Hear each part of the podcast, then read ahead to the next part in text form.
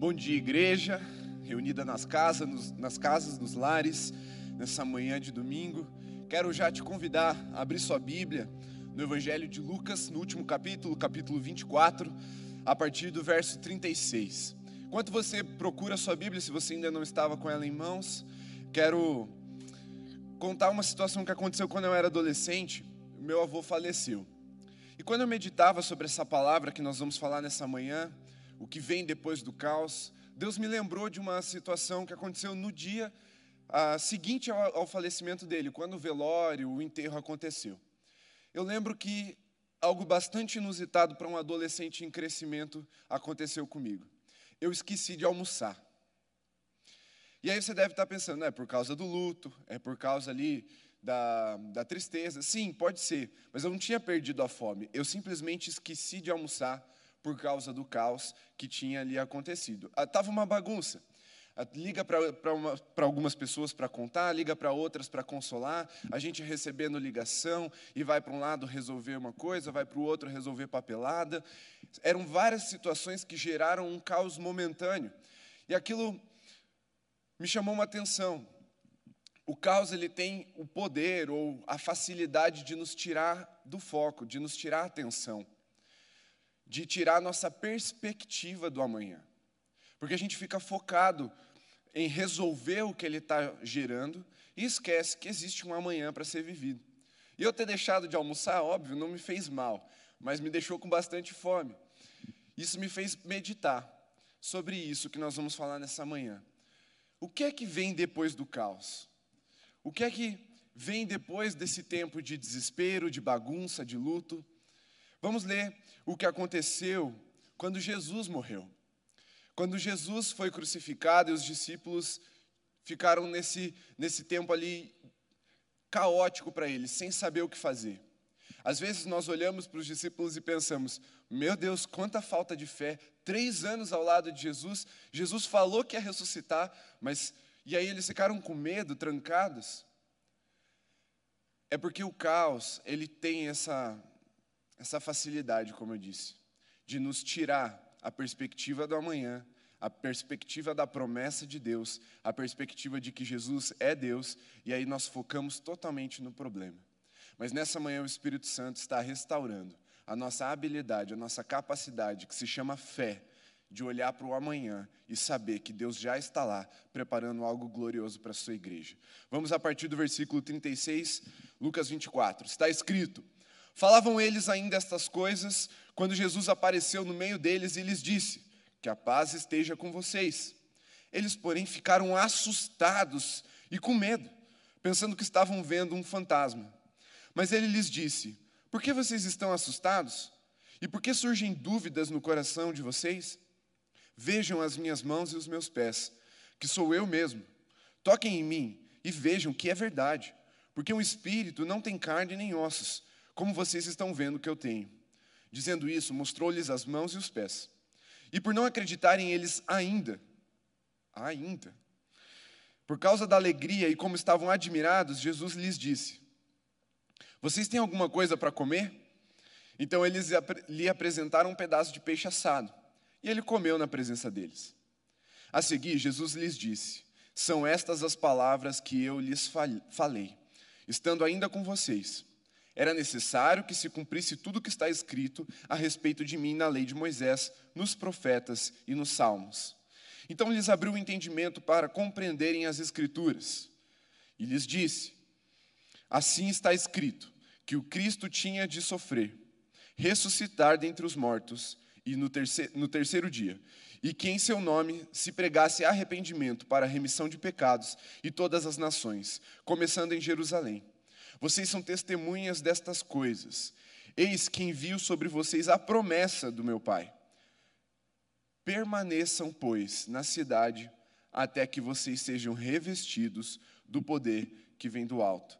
Vira algumas páginas, vai lá para a continuação desse livro, Atos, capítulo 1, a partir do versículo 3.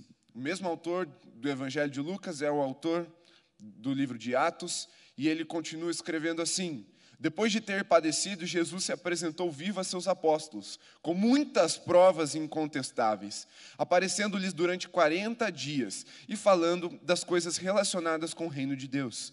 E comendo com eles, deu-lhes esta ordem: Não se afastem de Jerusalém, mas esperem a promessa do Pai, a qual vocês ouviram de mim. Porque João, na verdade, batizou com água mas vocês serão batizados com o Espírito Santo dentro de poucos dias. Então os que estavam reunidos com Jesus lhe perguntaram: Será este o tempo em que o Senhor irá restaurar o reino de Israel?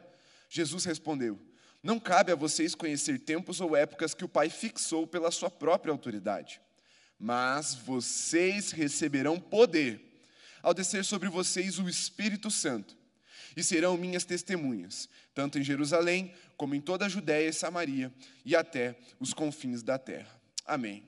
Senhor, que a tua palavra encontre espaço em nossos corações, como uma semente é lançada na terra boa, encontre espaço para germinar e dar fruto, Senhor.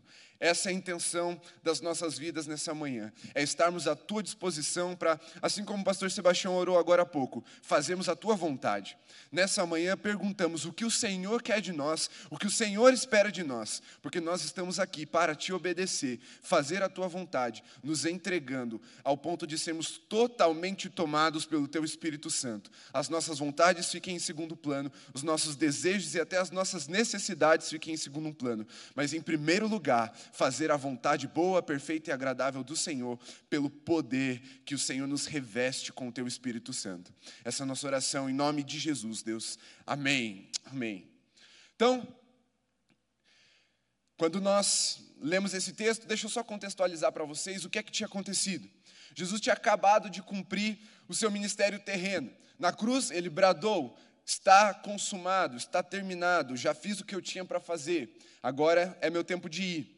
E na iminência de sua ascensão aos céus, ou seja, antes dele ser levado aos céus em glória, numa nuvem de glória, Jesus lembra os discípulos: ó, espera um pouquinho, porque tem uma promessa que eu fiz, ela vai se cumprir dentro de poucos dias. Não saiam, não saiam até que sejam revestidos de poder. Contudo, antes desse cumprimento da promessa, que é o derramamento do Espírito Santo, como nós podemos ler lá em Atos 2, Jesus ordena aos discípulos com bastante ênfase, por isso que eu estou enfatizando desde que eu comecei a ler o texto, para que eles permanecessem aonde? Em Jerusalém, na casa deles, onde eles estavam lá, reunidos, guardadinhos, esperassem um pouco. Porque o caos que tinha se gerado ao redor deles poderia tirá-los do foco. O caos interno já tinha feito os discípulos esquecerem da promessa, por isso que Jesus precisa resgatar, fala: opa, lembra aqui, eu prometi, vou cumprir. Mas o caos externo poderia esmagar a convicção, a fé dos discípulos. Por isso Jesus fala assim: espera um pouco. Não é pela sua própria força, não é pelo seu próprio conhecimento, não é pela sua experiência, nem pelo seu poder. Há um poder que virá do alto para revesti-los, e aí então serão testemunhas do meu evangelho em toda Jerusalém, Judéia e Samaria até os confins da terra. Ou seja, o mundo vai ser de vocês, mas primeiro, vocês precisam ser do Espírito Santo antes de conquistar o mundo, antes de avançar, antes de todo o mundo conhecido, todo o Império Romano ser impactado pelo Evangelho, e mais tarde na história, todo o mundo mesmo, literalmente, o mundo inteiro, ser impactado pela palavra da verdade, primeiro, os discípulos precisavam ser totalmente do Espírito Santo. Agora, por certo período, aquele ministério de Jesus ativo, três anos intensos, multidões, multiplicação de peixe, é, no monte ensinando, nas casas ensinando, é, água se transformando em vinho, ensinamento atrás de ensinamento, Jesus peregrinando pelas aldeias de toda Israel, levando a palavra do reino de Deus. Agora, esse ministério itinerante, relevante, que havia marcado todo o povo judeu e até confundindo as estruturas dos fariseus e da religião da época, Agora, esse ministério tão poderoso, tão nobre, tão correto, estava confinado na cidade de Jerusalém sem muito o que fazer. E aí, o que a igreja de Jesus pode aprender com esse período que os apóstolos viveram antes dos acontecimentos registrados no livro dos Atos dos Apóstolos ou como eu já falei na última vez que eu preguei aqui, Atos do Espírito Santo. Que, que a gente pode aprender nesse pequeno tempo que os discípulos tiveram que ficar confinados? Será que existe alguma semelhança com o que estamos vivendo hoje? Estamos confinados, temos a impressão de que a nossa ação, aquilo que nós fazemos, está limitado. Antes, tão relevantes, tão impactantes, a comunidade toda aqui no Bigorrilho, a cidade inteira de Curitiba, o Brasil, as nações estavam sendo impactadas pela Alameda, como igreja obediente, seguindo tudo que o Espírito Santo nos direcionava. A impressão que dá é que as coisas pararam de acontecer. Mas na verdade, não. O que, que, o que, que aconteceu com esses discípulos quando eles estavam ali, esperando? Abre uma aspas aqui, confinados em Jerusalém. O que é que está acontecendo agora, quando estamos socialmente isolados ou afastados? O que é que está acontecendo agora, quando nós não podemos nos reunir aqui tem, no templo e nos templos da igreja, das igrejas aqui da cidade, do, da nação como um todo? O que é que está acontecendo quando não podemos ir às praças para pregar o evangelho, como fazemos mensalmente através do Basileia, que é o Ministério de, de Missões Urbanas aqui do, da juventude da igreja. O que é está acontecendo se eu não posso ir lá fazer uma visita? O que é que Jesus está fazendo com a igreja? Olhando para a situação dos apóstolos, eu entendo que é tempo de sermos revestidos com o poder do alto. Vamos aprender então, primeiro, quando o caos vem, a igreja de portas fechadas. Quando nos dirigimos a um estabelecimento e ele está com as portas fechadas, eu vou ao shopping, ou melhor, eu vou lá no centro, perto da Rui Barbosa, uma praça bem central aqui em Curitiba, cheio de comércios ao redor. Eu vou especificamente para um que eu queria comprar um produto que era que eu preciso. Eu vou até lá, eu me desloco até o centro, chego lá, quando eu chego eu me deparo com portas fechadas num horário, num horário em que ela deveria estar funcionando. Qual é a primeira coisa que eu procuro? Uma placa, ou um papel, ou um bilhete dizendo por que, que ela está fechada. Como, por exemplo, estamos sob reforma, é, aconteceu um, uma emergência, não pudemos abrir hoje, ou sob nova direção. Mas a maioria das vezes que nós encontramos é fechado para reforma. E quando um estabelecimento que deveria estar aberto fecha suas portas por alguma, alguma circunstância, normalmente é para restaurar a plenitude do, do funcionamento daquele estabelecimento. Como, por exemplo, quando o shopping fecha, quem é que vem à tona? O pessoal da limpeza. Eles começam a limpar o chão, limpar as vitrines. Quando o mercado fecha, o que é que acontece? Os repositores de produto vão lá, começam a repor as prateleiras, reorganizar, deixar tudo pronto, porque quando abrir amanhã, precisa estar pronto para a demanda que vai vir. E assim acontece também com a igreja de Jesus aqui. Os apóstolos tinham vivido tempos extraordinários junto com Jesus. Mas aí Jesus pega e fala assim: ó, fecha aí um pouquinho, porque antes de dar continuidade, antes de avançar para um próximo nível, antes de expandir o reino, vocês precisam de uma reforma na alma, uma reforma no espírito, vocês precisam de um novo elemento de constituição da tua identidade. Não mais serão o Pedro dos evangelhos, o João dos evangelhos, o Tiago dos evangelhos, não. Agora serão o Pedro, o João e o Tiago dos atos do Espírito Santo. Ou seja, o mesmo Pedro que era medroso, que estava ali é, medroso não, desculpa, ele era corajoso, mas o mesmo Pedro impulsivo, o mesmo Pedro que, que desanimou, que negou Jesus, que voltou a pescar quando Jesus morreu, esse Pedro agora é o Pedro de Atos, totalmente tomado pelo Espírito Santo, algo mudou na essência dele. Porque quando Jesus fala para um pouquinho, não é porque a missão acabou, pelo contrário, é porque quando ele puxa para trás, ele está aumentando a pressão, a tensão do fio do arco para lançar a flecha ainda mais longe da onde ela já foi. E é isso que Jesus está fazendo.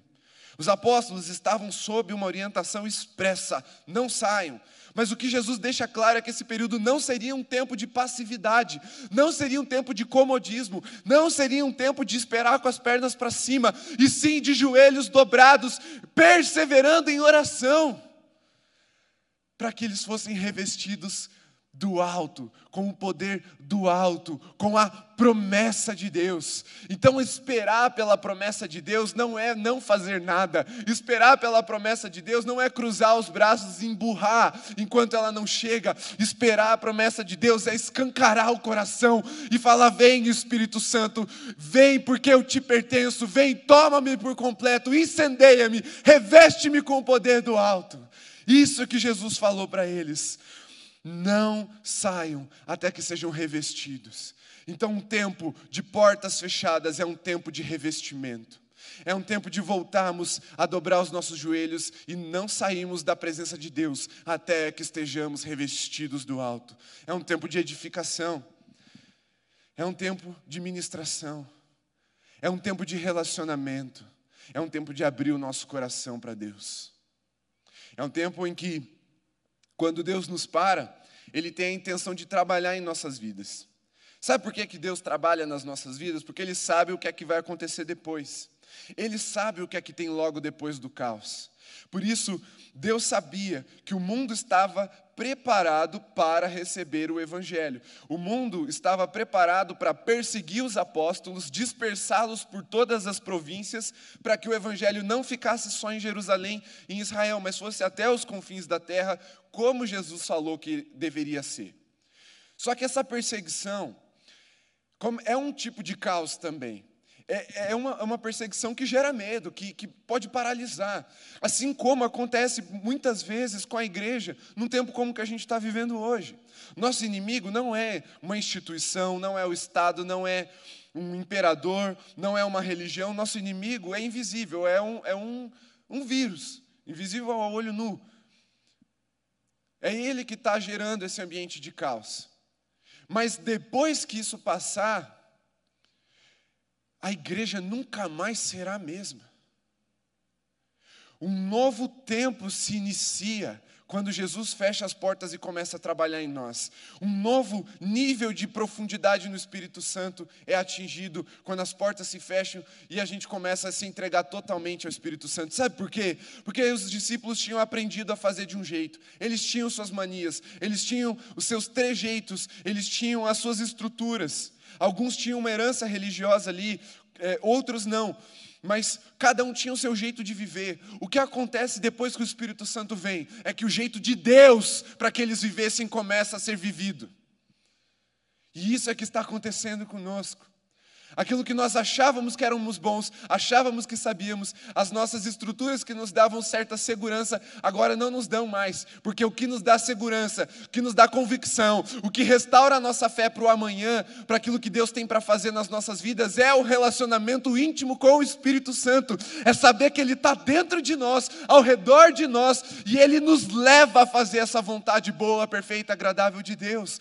É assim, caos notícias desastrosas, mentiras, maquiagens, e aqui maquiagem é, é um termo figurativo para tudo aquilo que a gente finge ser na internet, que as pessoas fingem ser. Em vez de você ir para o seu Instagram para consumir, vá para o seu Instagram para alimentar, para prover, porque você é cheio do Espírito Santo, você é tomado por um espírito de vida, você está revestido de poder.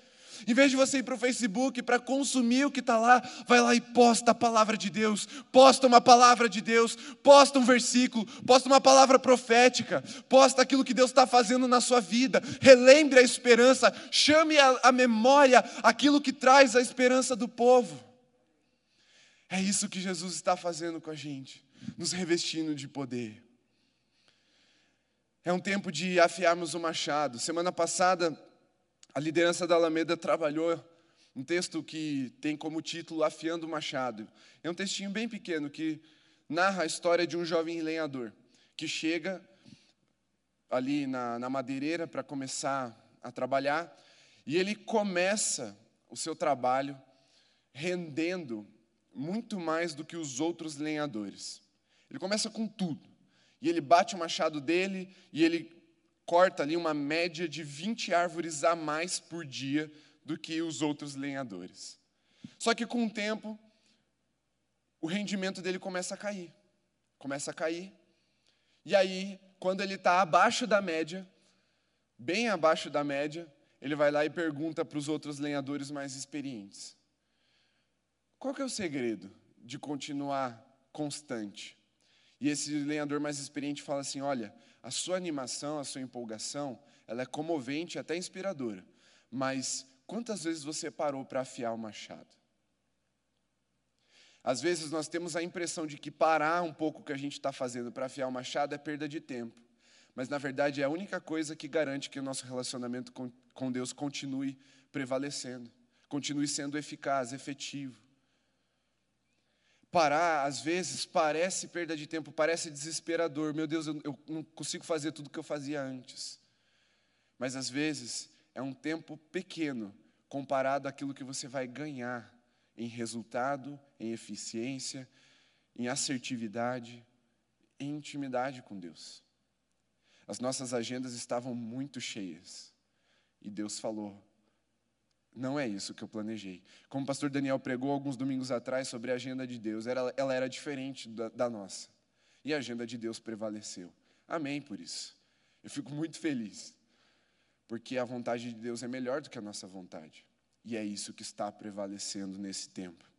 Um período de enfrentamento à pandemia do Covid, como nós temos vivido agora, parece muito tempo, mas para Deus é apenas uma noite o sol voltará a brilhar pela manhã. E com, com ele, as portas se abrirão novamente. Esse tempo que parece que não acaba, porque a saudade vai apertando. Eu estou com muita saudade da igreja. A gente teve um respiro assim, mas não é a mesma coisa. Eu estou com muita saudade da igreja. Eu entendo você que também está. Mas é só uma noite. Porque quando o sol voltar a brilhar, e ele voltará a brilhar, as portas se abrirão novamente. E não mais será a mesma coisa que a gente vivia antes. Esqueça o que a gente vivia antes. Vai ser muito melhor. Se você vier com a expectativa de voltar para uma igreja igual, você vai ser surpreendido por, pelo que Deus está fazendo. Porque os, os, os lares estão vivendo avivamentos. Os lares estão vivendo restauração. As famílias estão vivendo transformação. E quando elas voltarem para cá, não será mais um tempo onde nós apenas vamos trazer as nossas necessidades para a comunidade. Não, nós vamos vir para servir com o coração tomado pelo Espírito Santo. E esse ajuntamento só vai poder resultar em uma coisa. Eu só consegui resumir em uma palavra: avivamento. Avivamento completo. Assim como a igreja de Atos viveu, a igreja brasileira no século 21, no ano de 2020 ou 2021, voltará tomada pelo Espírito Santo para realizar toda a boa obra que Deus preparou para nós. Os milagres vão acontecer como como acontece um louvor. Vai ser um atrás do outro. As curas vão acontecer como como pregação, a, a mesma certeza que você tem de que vai ter uma pregação no culto, a mesma certeza você vai ter de que os, os, as curas vão acontecer. A provisão vai vir, porque agora nós temos um plano, um projeto do céu para realizar. E se Deus é dono de todo ouro e toda prata, mesmo que a gente não tenha nada no nosso bolso, a gente é filho do dono de tudo. E aí a gente fala, pai, eu quero fazer a tua vontade. Ele fala, então está aqui os recursos para você fazer esses 200% vão ficar para trás. Porque as nossas metas vão ser superadas. Os apóstolos, eles tinham uma ideia do que ia acontecer. O Espírito Santo vem e encobre tudo isso, indo abundantemente além. Abundantemente além. E não podemos desperdiçar esse tempo. Ele é precioso, ele é pequeno, mas ele é precioso. É hora de buscar o Senhor. É hora de se arrepender. É hora da faxina acontecer. É hora da gente repor aquilo que está faltando no nosso coração. Chegou o tempo em que a famosa desculpa para não buscar a presença de Deus tornou-se inválida. Lembra da correria? Pastor Daniel também falou isso, a gente comenta bastante isso no jovem. Como é que você está? Ah, estou na correria. Isso não existe mais. Você pode até estar tá atarefado, mas você está atarefado dentro de casa. O tempo que você ia usar no trânsito, você não, não precisa mais usar. E mesmo que você tenha que sair, diminuiu bastante o tempo de deslocamento entre os lugares, especialmente aqui na cidade de Curitiba. Então a correria cessou. Agora é hora de olharmos para o Senhor com, com o coração aberto, esperando receber do alto esse revestimento de poder. E não saia até que seja revestido do poder que vem de lá. Segundo, depois que eles são revestidos de poder, o que é que acontece? Abre lá, Atos 5, versículo 41. O que é que acontece quando eles são revestidos de poder? Vou, acontece muita coisa, tá? A gente teria que ler Atos inteiro para responder completamente essa pergunta. Mas eu quero enfatizar uma coisa: as células do corpo. Atos 5, versículo 41 e 42, está escrito: E eles se retiraram do sinédrio muito alegres, por terem sido considerados dignos de sofrer afrontas por esse nome. E todos os dias, no templo e de casa em casa, não cessavam de ensinar e de pregar que Jesus é o Cristo.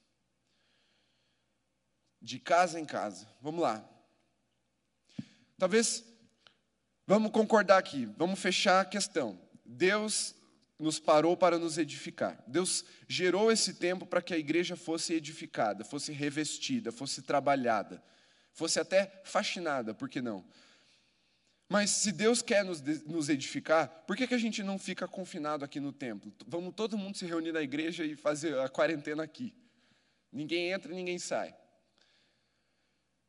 É porque as casas são uma extensão do céu na terra. E essa ideia que às vezes a gente cria, e eu entendo, tá? A gente cria de que o céu só se manifesta na igreja aqui, no templo. Mas não. Olha o que a Bíblia diz. 2 Coríntios 5, 20 fala que nós somos embaixadores de Cristo. O que é um embaixador? E aliás, nós e todos aqueles que reconhecem Jesus como seu Senhor e seu Salvador recebem esse encargo, esse título chamado embaixador.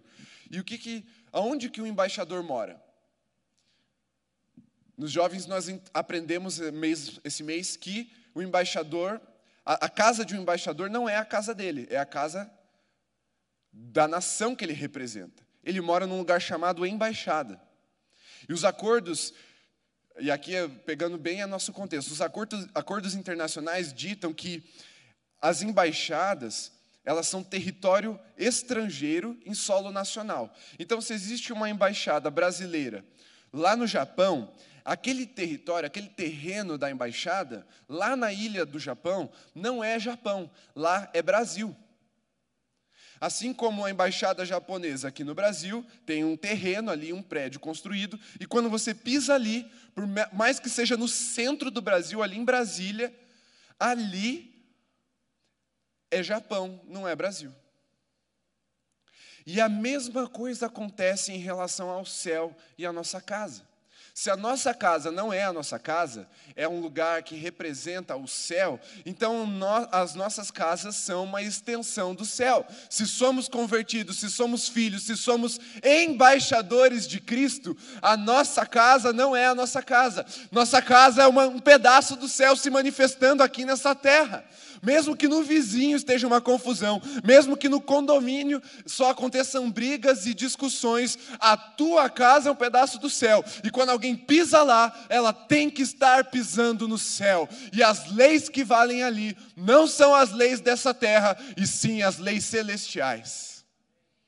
É por isso que não estamos confinados aqui, é por isso que estamos isolados dentro de casa, porque é aí que Deus quer se manifestar.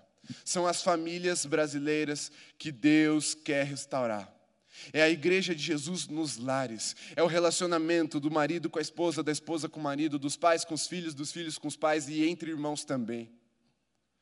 É ali que Jesus está fazendo uma obra extraordinária.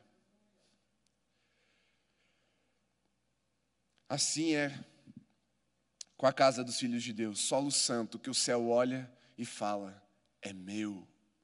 Quando Jesus olha para a sua casa, ele fala: é meu. Esse canto é meu, esse lugar é meu, essa casa é minha. E dessa forma, o culto que antes era realizado nos templos, e aí você pode ler lá em João 4, Evangelho de João, capítulo 4, quando Jesus se encontra com a mulher em Samaria. ela pergunta onde que a gente tem que adorar? Lá no Monte de Jerusalém ou aqui no Monte nosso de Samaria? Jesus fala nem lá nem cá. Porque vai chegar o tempo, na verdade já chegou, em que os adoradores adorarão ao Pai em espírito e em verdade. Então, para gerar um culto, a gente só precisa de Deus e de um adorador. É isso que Jesus está falando. A sua casa tem um potencial de milagre, assim como esse altar tem. O mesmo milagre que acontece aqui acontece aí nesse seu sofá. A mesma comunhão que aconteciam, aconteciam ou acontecerão aqui nessas cadeiras pode acontecer na sua mesa. O mesmo olhar que Deus projeta sobre a igreja quando ela se reúne aqui, Deus projeta sobre sua casa quando você está aí de porta fechada. E aí a pergunta é: como está a sua casa? O caos do mundo externo, ele às vezes serve como uma régua de medida ou como um exame diagnóstico para o nosso lar.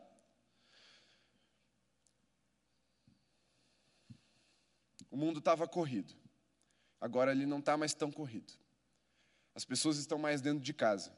Os maridos têm mais tempo para suas esposas, as esposas para os seus maridos, seus pais para os filhos, os filhos para os pais e entre irmãos também. E o que, que aconteceu com os números na nossa nação? Primeiro, a violência domiciliar aumentou. O número de denúncias quintuplicou no Brasil. Denúncias de agressão dentro de casa. Outro dado, o divórcio aumentou. Parece ilógico e até vai contra a nossa intuição. Pensar que porque o marido tem mais tempo para sua esposa e a esposa para o seu marido, isso acabou gerando divórcio. Deveria ser o contrário. A ansiedade aumentou exponencialmente. A gente vai tratar de todos esses números é, com um movimento evangelístico que nós faremos nas redes sociais agora no mês de julho. O pastor Eduardo está à frente Queria até te convidar a você seguir essa página do Instagram, a gente vai compartilhar muitos dados e a gente vai abordar essas temáticas, tentando é, fisgar esse povo que está preso a essas situações e, e, apresentar a eles o Evangelho de Jesus. Então, siga lá, chama basileia.movement, é movimento sem o O. Lá no Instagram você vai ver, a gente vai postar uma série de dados que mostram essa realidade que está se mostrando. Mas vamos lá, mais do que a ansiedade. Depressão também aumentou. O consumo de pornografia aumentou absurdamente entre homens e mulheres, não só entre os homens, viu? Eu recebi um link de um, um site de pesquisas que mostra todas essas pesquisas que de transformação que a sociedade está vivendo por causa do isolamento. E diz que o número de acessos a sites pornográficos entre as mulheres aumentou 80%, e o dos homens 50%. Até as mulheres estão se tornando cativas da pornografia. E aí existe o pior dado de todos: o suicídio também aumentou. Eu não estou usando números, eu só estou dizendo que eles aumentaram, porque isso muda muito rápido. E eu não quero ficar desatualizado, mas saiba que está aumentando tudo isso que eu estou te dizendo. Isso é um diagnóstico para a nossa, nossa geração. E geração aqui é de, aquele que nasceu agora na pandemia até quem ainda está vivo. Todos nós precisamos ligar um alerta. Existia uma ferida interna dentro dos lares, nas células do corpo de Jesus, que precisava ser restaurada. E o diagnóstico ele não é mal. O resultado do diagnóstico é mal. Mas fazer um exame não é para o mal. Quando o médico pede para você fazer uma bateria de exames e você tem medo do resultado, é porque você desconfia que alguma coisa está errada. Mas saber que alguma coisa está errada não é ruim em si. Pode ser o primeiro passo para começar um tratamento, para começar a cura, para começar a restauração. E é isso que Jesus está fazendo com as famílias da igreja. Porque esses números todos que eu falei não se distinguem entre crentes e não crentes. É indiferente, a proporção é a mesma dentro da igreja e fora. E Jesus quer mudar isso. Ele quer mudar isso porque ele sabe o que vem daqui a pouco. A glória que nos será apresentada daqui a pouco só vai ser acessada se formos revestidos de poder. Se formos transformados, se formos edificados na nossa essência, na nossa identidade, quando ninguém está olhando também. Antes de questionar esse caos todo que está acontecendo lá fora, esse desespero todo do lado de fora, nós precisamos questionar o caos de casa, da família. Porque a família é o primeiro mundo que nós precisamos reorganizar e transformar. Antes de nós levarmos a solução para aqueles que estão lá fora, nós precisamos organizar a nossa casa. O primeiro passo é você olhar para sua esposa ou para o seu marido e abrirem o coração, buscando perdão, reconciliação, restauração, intimidade. Depois com seus filhos. Ou você que é filho e não é casado ainda, com seus pais, com seus irmãos. O primeiro mundo a ser salvo, a ser transformado, é a nossa casa. E Jesus está fazendo isso. Antes de salvar os confins da terra, Jesus salvou Jerusalém. Antes dos que estavam perdidos, Jesus revestiu os discípulos. Ele mudou a essência dos discípulos. Ele, ele deu poder aos discípulos primeiro. E depois todos aqueles que sucederam, através de uma conversão, de um rendimento ao Senhor Jesus. E ficar questionando por que, que tem esse coronavírus agora pode, pode confundir a gente mais do que esclarecer, se nós não organizarmos primeiro o nosso lar.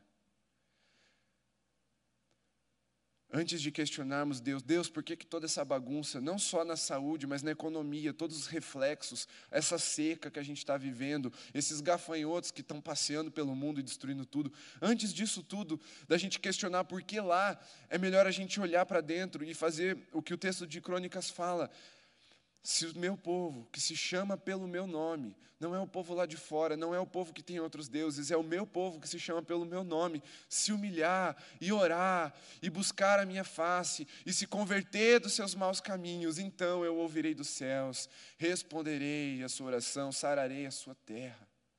Primeiro é o povo de Deus. Quando Deus gera uma bagunça lá fora, um caos do lado de fora, ele primeiro quer reorganizar o que está dentro. E essa oportunidade que nós estamos tendo possivelmente não se repita no nosso tempo de vida. E se não levamos ou não podemos levar paz para nossa casa, como vamos ousar querer transformar o mundo? Porque é bom a gente querer. Nós vamos transformar o mundo. Deus já falou que isso vai acontecer. Mas qual é o nosso papel nesse tempo em que as coisas parecem que fugiram do nosso controle? Primeiro, é reconhecer que acima do caos está o Senhor. E, Ele tem todo o domínio, tem toda a soberania, tem todo o controle. Acima do caos. O segredo é eleve os seus olhos para o monte. Seus olhos estão no agora, no caos, na bagunça eleve os seus olhos. Lá está o socorro. E o socorro é o quê? É um amanhã transformado. É um amanhã diferente. A escuridão, as densas trevas de uma noite sombria, não podem prevalecer ao raiar do sol pela manhã. Olhe para o alto, é de lá que vem o seu socorro. E se você reorganizar a sua vida, sua casa, seu relacionamento com Deus, é bem provável que a sua ansiedade, a sua falta de esperança, o ressentimento, a raiva, e por mais violentos que eles sejam, é muito provável que eles vão retroceder e até acabar. E então, essa incerteza que as coisas ao nosso redor geram, podem ser questionadas e até solucionadas, porque se você reorganizar sua casa, sua vida, seu relacionamento com Deus, você vai estar revestido de poder. E você vai estar pronto para mais do que questionar, responder os anseios do mundo. É isso que vem depois do caos. Depois do caos vem a ordem. Depois do, do problema vem a solução. Depois da bagunça vem o reino de Deus. Uma igreja revestida do Espírito Santo não pode ser parada. E aí podem nos perseguir, podem nos encurralar, podem nos prender, podem até nos martirizar. O Evangelho não vai parar de avançar. O Evangelho não vai ser calado. E para a gente concluir, o que vem depois do caos é uma igreja de portas abertas. Uma igreja de portas abertas não só aqui, essa estrutura, esse edifício, mas é nos países perseguidos. Em 2011, não, 14, agora eu não estou lembrado, mas foi nessa década, teve um terremoto num país chamado Nepal. Ele é colado na China, próximo do, da cordilheira do Himalaia, onde tem o Everest. Era um dos países mais fechados do mundo para o evangelho. É um país bastante tribal, bastante nômade.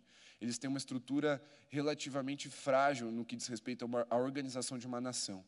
Mas era muito difícil entrar lá para falar de Jesus, porque as tribos rejeitavam de prontidão. Aí aconteceu um terremoto.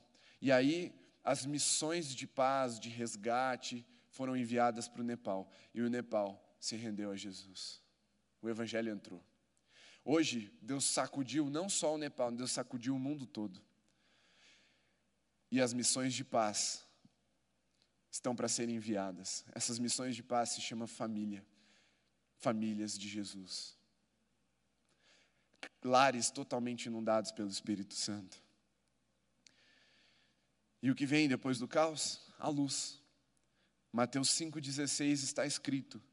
Quando Jesus fala no Sermão do Monte, vocês são a luz do mundo.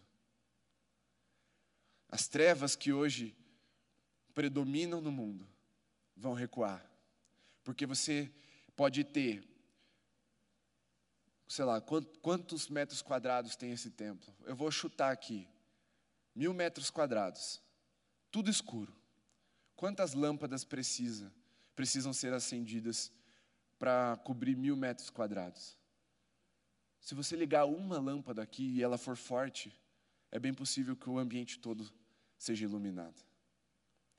A igreja de Jesus nunca precisou ser a maioria, ela só precisou ser cheia do Espírito Santo.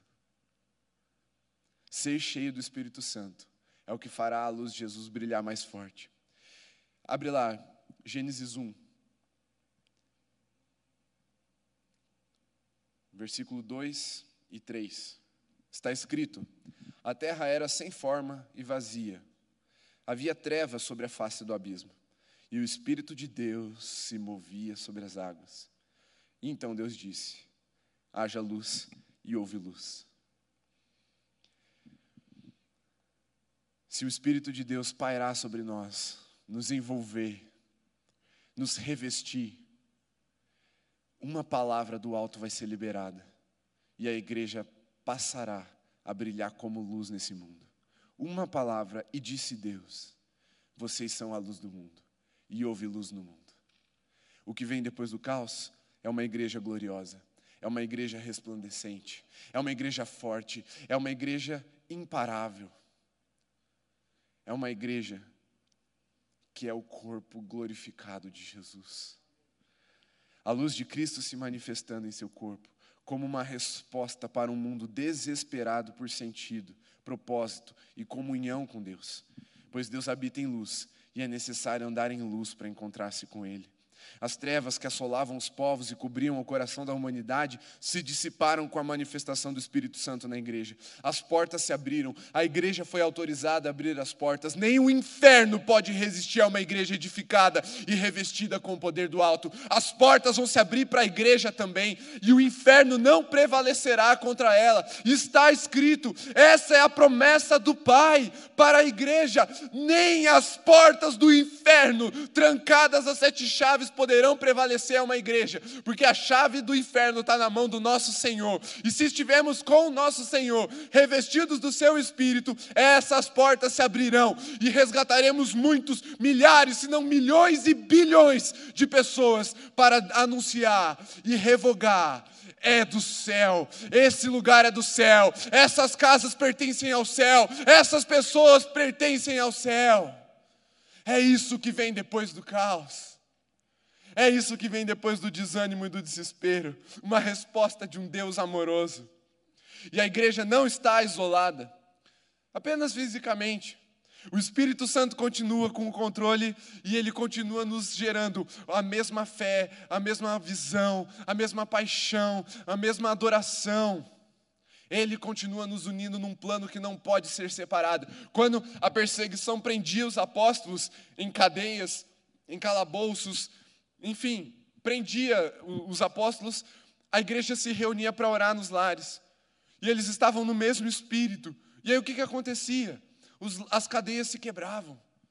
Porque quando a igreja está no mesmo espírito, quando o Espírito Santo, um único espírito, está em toda a igreja, não importa o que aconteça lá do lado de fora, não importa as perseguições, não importa as mazelas, não importa as imposições e não importa o vírus que está solto aí, a igreja permanece unida, cumprindo a missão. E para a gente terminar, arrume-se, arrume sua casa, já é alta madrugada. Quando o sol raiar, não haverá desculpas a serem apresentadas a Jesus, apenas uma resposta Eis-me aqui, me envia. Depois do caos, há o envio. Há um envio para uma terra sedenta por transformação. Feche seus olhos, vamos orar. Pai, nessa manhã a nossa esperança ela é resgatada, ela é restaurada, porque os nossos olhos se voltam para o Senhor. Se voltam para o alto, porque vemos o socorro bem presente no amanhã, o Senhor já está lá. Nós confiamos em Ti, Pai, porque mesmo diante das circunstâncias adversas, sabemos que somos, somos guiados pelo Teu Espírito Santo, e que se formos revestidos de poder, se buscarmos esse revestimento ali, com a porta fechada, na intimidade, se permitirmos que o Senhor nos reforme, nos faxine, nos restaure, O amanhã é glorioso. Não há o que temer. Não há o que temer, porque nem as perseguições, nem os inimigos, nem as dificuldades, nem as necessidades, nem as doenças poderão parar no Senhor, porque o teu Espírito estará nos revestindo. E aí as perseguições glorificarão o teu nome. As dificuldades serão superadas com milagres, com maravilhas, e o teu poder se manifestará de forma inegável diante dos olhos dos incrédulos, e eles te confessarão como único Deus e Senhor de suas vidas. As doenças serão curadas, e o teu poder, teu eterno poder, não poderá ser negado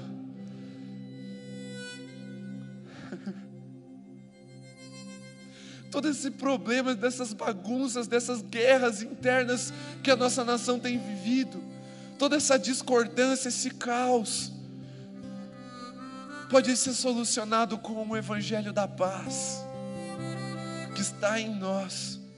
Por isso, reveste-nos, Senhor. Estamos aqui, como os discípulos um dia estiveram, ali nos seus, nas suas casas, nos seus lares, reunidos em grupos pequenos, Senhor, esperando a promessa mas com o coração aberto, convicto, com a memória refrescada pela tua palavra de que o Senhor prometeu e é fiel para cumprir. O amanhã não nos atormenta, o amanhã nos revigora, nos anima, nos impulsiona, nos reanima, Senhor, para fazermos a tua vontade de forma plena. Por isso, não nos deixe cair na tentação de ficarmos parados e apáticos em nosso relacionamento contigo durante esse tempo, Senhor. Que as nossas rotinas de vir ao culto como nós tínhamos antes não nos limitem que a falta delas não nos impeçam de te buscar verdadeiramente, com o coração aberto a receber a tua revelação, a revelação que vem do alto. Gera intimidade, Senhor, nesses lares, para que esses números que eu citei, esses dados tão catastróficos, Senhor, recebam uma resposta, não apenas dos púlpitos, como o Senhor já tem feito aqui, de forma que nós só podemos agradecer, mas também dos lares.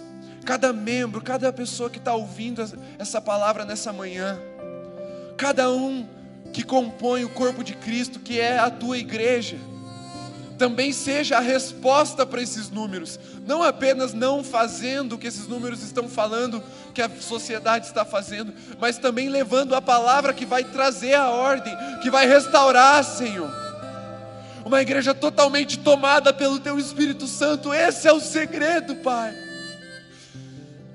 Gera no Senhor, no coração do Teu Espírito, para que nós sejamos verdadeiros imitadores de Cristo. Essa é a nossa oração, com o coração grato, Pai. Grato, derramamos a gratidão no Teu altar essa manhã porque o Senhor é bom, o Senhor é misericordioso e a tua justiça permanece para sempre. E que o amor de Deus, nosso Pai, a graça do nosso Senhor Jesus, e a consolação e o poder do Espírito Santo seja sobre você e sobre sua casa, e também sobre toda a igreja de Jesus espalhada nos lares, hoje e eternamente até que Ele venha. Amém, Senhor. Deus te abençoe. Te esperamos logo mais, às 18h30, no culto da noite. Fique em paz, meu irmão. Quero agradecer você que permaneceu até agora, conectado conosco, você que ainda vai abrir durante a semana. Deus te abençoe. Quero lançar um desafio para todos os lares essa palavra poderosa, abençoada que veio nesta manhã. Você vai separar tempo para ler o Evangelho de Lucas. Toda essa semana você vai ler o Evangelho de Lucas. E você vai pedir ao Espírito Santo que te dê uma direção para a sua vida, para a sua casa e para os negócios, o trabalho que você tem. Eu decido crer que Deus falará ao seu coração. O Evangelho de Lucas é o mais completo no sentido de conteúdo, porque ele, como médico, ele fala detalhes que outros evangelistas não falaram. Então eu desafio você: separe um tempo todos os dias dessa semana para você orar e ler o Evangelho de Lucas porque domingo que vem nós estaremos pregando no Evangelho de Lucas. Que Deus te abençoe, que o amor de Deus, o nosso Pai, a graça maravilhosa de Jesus Cristo, Filho, e as consolações do Espírito Santo, seja com a sua vida, com a sua família e com todo o povo de Deus espalhado em toda a terra, agora e para sempre. Amém. Fiquem na paz.